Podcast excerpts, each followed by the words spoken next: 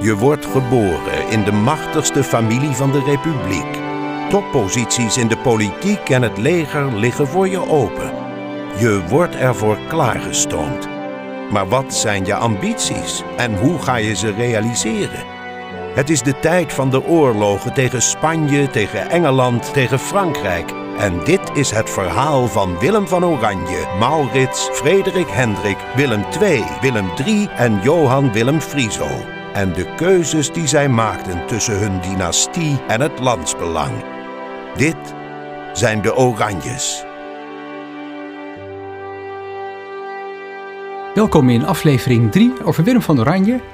Hoe hij van vluchteling en onderduiker, rebel en opstandelingenleider werd. In deze aflevering eh, ga ik eh, straks Femke Deen opbellen. Femke Deen heeft een biografie geschreven over Anna van Saxe, de tweede vrouw van Willem van Oranje. En ze is nu bezig aan de biografie over Charlotte de Bourbon. Zij is iemand die heel veel weet over het eh, privéleven van Willem van Oranje en wat hij voor een man eigenlijk was.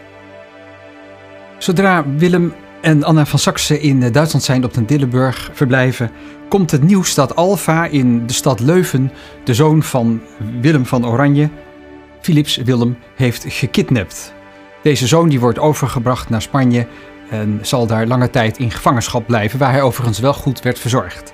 Voor Willem is dit het teken om nu echt wel de aanval in te gaan zetten. Voordat hij dat doet, eh, verspreidt hij pamfletten. Eentje uit 1567, de prinselijke verontschuldiging, zet hij duidelijk de toon dat het hier een vrijheidstijd betreft. Oranje deed hier niets minder dan het betrekkelijk nieuwe begrip vaderland koppelen aan opkomen voor het volk en dat beschermen tegen tirannie. Willem gebruikte de begrippen vrijheid en recht, maar niet los van elkaar en beide niet zonder religie. Keuze voor vrijheid van religie is tegelijk een keuze voor het recht dat zonder die vrijheid ondenkbaar is.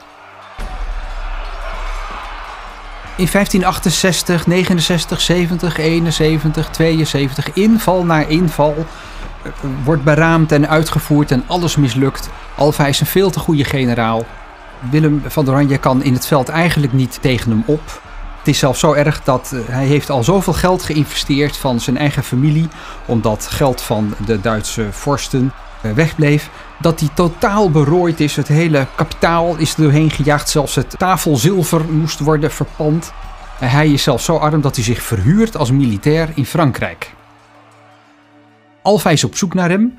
Uh, hij weet ook dat als iemand hem te pakken krijgt, dan wordt hij uitgeleverd aan Alfa. En uh, ja, dan wacht hem waarschijnlijk de dood, net als Egmont en Horne. Dus hij besluit zelfs om onder te duiken bij zijn vriend Günther van Schwarzburg, ver, ver bij de grenzen vandaan in de Arnstad. Hij gaat zo snel dat hij zelfs de helft van zijn kleren is vergeten. Oranje stuurde een bode met het verzoek aan Jan Geef mij een goed paard mee en een paar kousen dat op de tafel te vinden is, waar mijn kleren liggen. Toch, op 1 april 1572 gaat het de goede kant op. De watergeuzen veroveren Den Briel. En vanuit Den Briel worden allerlei steden onder de voet gelopen. In Dordrecht vindt een eigen vrije statenvergadering plaats van de Staten van Holland. En zij stellen Willem van Oranje aan tot commandant over het leger, admiraal over de vloot en zij besluiten om zelf geld bijeen te brengen om een, een eigen leger, een eigen staatse leger te gaan formeren. Toen een van de commandanten later aan Oranje vroeg: Heb je ook wel een verbond gesloten met een machtige bondgenoot? Toen gaf hij het volgende antwoord. U schrijft ons of men u laat weten of wij ook met een grote, machtige potentaat een verbond hebben gesloten, om zo samen het leger van de vijand te weerstaan? Waarop wij u geen ander antwoord willen geven dan dat wij met de alleropperste potentaat der potentaten een vast verbond hebben gesloten. Zo waarlijk helpen ons God almachtig. De strijd golft heen en weer. In 1568 wordt de slag bij Heiligerlee gewonnen. Weliswaar sterft daar een van de broers, Adolf. Daarna slaat ook uh, Alfa weer keihard terug. Bij Jemmingen wordt de nederlaag geleden. Alfa trekt met een groot leger van het zuiden naar het noorden. Allerlei steden worden geplunderd zoals Zutphen en Naarden. De mensen in Haarlem die besluiten om vol te houden tot het bittere einde. Uh, Alfa wil die stad graag hebben, want dan kan die Holland in tweeën knippen. Na een lang beleg uh, slaagt Alfa daar ook in. Daarop rukt hij aan op Alkmaar, maar ook Alkmaar houdt dapper stand. De dijken worden doorgestoken en de Spanjaarden moeten terugtrekken, waarop zij Leiden gaan belegeren. Willem die doet er van alles aan om vanuit Delft de verdediging te coördineren. Er komt zelfs een hulpleger aan onder leiding van twee broers, eh, Hendrik en Lodewijk van Nassau. Maar die worden bij de Mokerhei verslagen. Zelfs hun lichamen zijn nooit teruggevonden. Het beleg van Leiden vergt de uiterste krachten van uh, Willem van Oranje. Het is zelfs zo dat hij uh, ziek wordt en verpleegd wordt in de Doelen in Rotterdam. Het is niet helemaal duidelijk wat het is, een burn-out, of dat hij zelfs pestverschijnselen had, want in Leiden woedde de pest. Wegens de hitte mochten niet zoveel edelen en anderen bij zijn excellentie komen. De ziekenkamer bevond zich in de Rotterdamse schutterstoelen en was aan een tuin gelegen, die door de felle zon aan alle kanten werd beschenen. Ze was op de eerste verdieping, had een houten vloer en was daarom erg heet. Een andere kamer was niet vrij en Oranje was te zwak om vervoerd te worden. Wij waren druk om de kamer door het sprenkelen van water en het uitspreiden van groene takken en bladeren zoveel te koelen als mogelijk was. Leiden houdt stand, Willem die knapt op, Middelburg wordt veroverd, maar Zierikzee en Goes gaan weer verloren. Oranje wordt wel in feite de leider van de opstand. In feite fungeerde Oranje tot hij in 1577 naar het zuiden vertrok als staatshoofd. Het beviel zo goed dat de mensen van Willems gelukzalige regering spraken. In een pamflet werd hij Vader des Vaderlands genoemd. Toch blijkt Spanje ook aan het einde van zijn krachten gekomen. Um, al dat geld is op. Soldaten die in Antwerpen zijn gelegerd, die gaan muiten. De Spaanse furie, de, de delen van de stad worden in brand gezet. Dagenlang vinden plunderingen plaats. Uiteindelijk nemen de verschillende gewesten contact op met Willem van Oranje en wordt er het plan gesmeed om een staatsgreep te plegen om de regering in Brussel over te nemen van de Spanjaarden. En om zo te kijken of alle 17 gewesten niet bijeen kunnen komen. Dit lukt. In deze zogeheten pacificatie van Gent eh, sluiten de gewesten zich aaneen. Als Oranje later de stad eh, Brussel eh, bezoekt, wordt dit ook wel zijn finest hour genoemd. Van sluis tot sluis hadden de burgers van Brussel naar oud-Bourgondische mode prachtig met tapijten, vlaggen en wapenschilden uitgedoste schuiten gelegd om hem over te varen, terwijl honderden gewapende burgers langs de oevers de optocht begeleiden. Bij iedere overgang losten zij saluutschoten. De bevolking brandde vreugdevuren. In een toneelstuk vergeleken de Brusselaars hem met Mozes. Ineens is hij van vluchteling en rebel een verlosser geworden. Maar ja, wat, was Oranje voor een man? Kijk, nu gaat wel de opstand uh, goed van de leien dakje.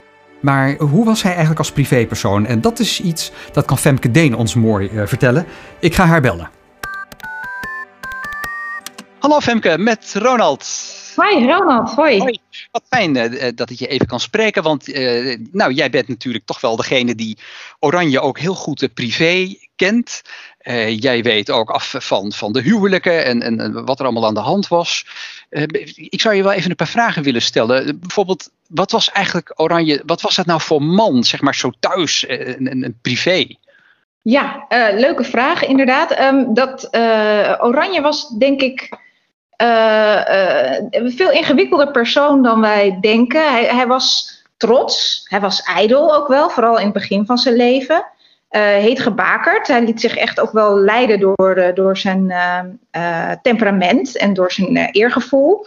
En hij was ook een beetje een playboy, vooral in de eerste fase van zijn leven, tijdens de eerste twee huwelijken die hij heeft gehad. Vertel eens. Ja, nou ja, vooral uh, uh, in zijn jonge jaren uh, zijn er aanwijzingen dat hij, dat hij al, nou ja, dat hij het wel leuk vond om te feesten. En dat hij ook wel diverse partners heeft gehad, vooral tussen het huwelijk met zijn eerste vrouw Anne van Egmond en zijn tweede vrouw Anne van Saxe door. En nou ja, die periode van wilde feesten en dergelijke liep ook nog wel even door tijdens het huwelijk van uh, van Anne, met Anne van Saxe. En ik, ik denk dat hij eigenlijk vooral in zijn latere leven, uh, in de de, opstand echt, of de, de gewapende strijd echt is aangegaan. Dat hij echt meer de man is geworden die hij wilde zijn. Maar vooral in het begin van zijn leven ja, had hij ook wel een ondeugende kant, zullen we maar zeggen. Aha. Hey, jij zei al, ehm, die, die, dat huwelijk met Anna van Saxe, dat had dus een beetje een valse start. Hè? Er waren allerlei relaties geweest tussen de twee vrouwen in, zal ik maar zeggen. Tussen de beide Anna's. Mhm. Er is zelfs uh, Justinus is geboren, de bastaard. En er waren waarschijnlijk nog meer bastaarden. Kun je zeggen dat, hoe zou je nou dat huwelijk tussen Willem en Anna van Saxe, zou je dat een beetje kunnen omschrijven? Nou, dat zou je kunnen omschrijven uh, met één krachtig woord, namelijk catastrofaal. Um, het begon eigenlijk inderdaad door middel van die valse start uh, al. Uh, Anna van Saxe uh, was denk ik echt wel verliefd toen ze met hem trouwde, maar kwam er al snel achter dat hij niet van plan was om zijn avontuurtjes op te geven. En er is bijvoorbeeld sprake van een vrouw die ze, of, een, een moment waarop ze Willem van Oranje heeft betrapt met een vrouw in een leren collar, in een leren jekje. En ja, oeps. En uh, nou, daar was zij niet van gediend, want Anna was net zoals Willem ontzettend trots en had ook een heel groot eergevoel. En uh, ja, dit, dit, was, dit vond ze verschrikkelijk. Uh, en vanaf dat moment ging het eigenlijk alleen maar van kwaad tot erger. Dus dat, dat is buitengewoon tragisch natuurlijk. Kun je een beetje zeggen dat het waren allebei temperamentvolle mensen? Of er wordt ook wel eens gezegd, ja, maar die Anna die was krankzinnig. Het is allemaal haar schuld. Hoe, hoe, hoe kijk jij daarnaar? Ja, nou inderdaad een heel moeilijk karakter hoor. Maar um, in feite had ze, uh, of liet ze zich leiden door dezelfde uh, gevoelens van trots en, en eer en, en reputatie uh, als, als Willem van Oranje. Alleen werd dat voor een vrouw in die periode natuurlijk minder geaccepteerd. Um, en of, vanaf het moment dat ze moesten vluchten naar Duitsland. Uh, escaleerde de boel. En uh, dat had er ook mee te maken dat ze, uh, dat ze nou ja, totaal niet kon vinden met, met haar schoonfamilie, dus met Willems familie op de Dillenburg. Um, en uiteindelijk is ze inderdaad wel, heeft ze overspel gepleegd met Rubens, Jan Rubens, de vader van de schilder. En um, uiteindelijk is ze daardoor gevangen gezet en, en daardoor is ze steeds verder afgegleden eigenlijk is, is uiteindelijk inderdaad echt krankzinnig geworden. Maar dat was, niet, uh, uh, dat was er niet altijd al. Um, dat moeilijke karakter, dat, dat, dat ontwikkelde zich later in die, in die krankzinnigheid. Maar dat kwam dus ook door de omstandigheden en tot een bepaalde hoogte, misschien ook wel door Willem van Oranje en zijn ja. gedrag. Ja. Kun je zeggen dat zij ook een beetje een slachtoffer is geworden van de opstand? Um, goeie vraag, ja. Um, tot een bepaalde hoogte wel. Je, kijk, het is natuurlijk zo moeilijk om te, om te zeggen of het niet hetzelfde, uh, of, of, of dat de huwelijk niet ook verder was gaan escaleren, of verder uh, was, uh, uit zijn voegen was geraakt op het moment dat ze in de Nederlanden waren gebleven. Maar het is zeker dat het feit dat ze, nou ja, dat ze in, bij de strenge schoonfamilie van Willem van Oranje moest vertoeven, dat dat, dat, dat de zaak geen goed heeft gedaan. En um, maar goed, daarvoor was er, was er al een hoop uh, mis hoor, tussen die twee. En uh, het leek erop alsof die twee vooral nog bij elkaar bleven om, ja, vanwege de, de goede relaties tussen de beide dynastieën. Dus um, ja, nee, dat, dat kan ik niet zo 1, 2, 3 zeggen. Nee, helder. hey, uh, uiteindelijk, nou jij zei het al, ze wordt ja, weer teruggehaald door de familie, ze wordt opgesloten, het gaat steeds slechter wij weten natuurlijk dat Willem toen alweer om zich heen ging kijken naar andere vrouwen. Hè? Hoe, hoe, hoe liep dat af? Klopt, ja. Anna zat op dat moment uh, een jaar of vier gevangen um, en was steeds verder aan het aftakelen. En op dat moment besloot Willem van Oranje uh, nou ja, dat hij niet de, rest van zijn leven nou ja, wilde leven als een, als een vrijgezel. Um, dat had misschien ook wat te maken met dat hij ja, dat, dat hij dat voor, vanwege zijn uh, uh, ja, toch wel veranderende godsbeeld uh, of godsdienstige opvattingen niet, meer, niet langer wilde doen. Dus dat hij het niet wilde, meer lang, wilde doen zoals in het begin van zijn leven, met avontuurtjes en dergelijke.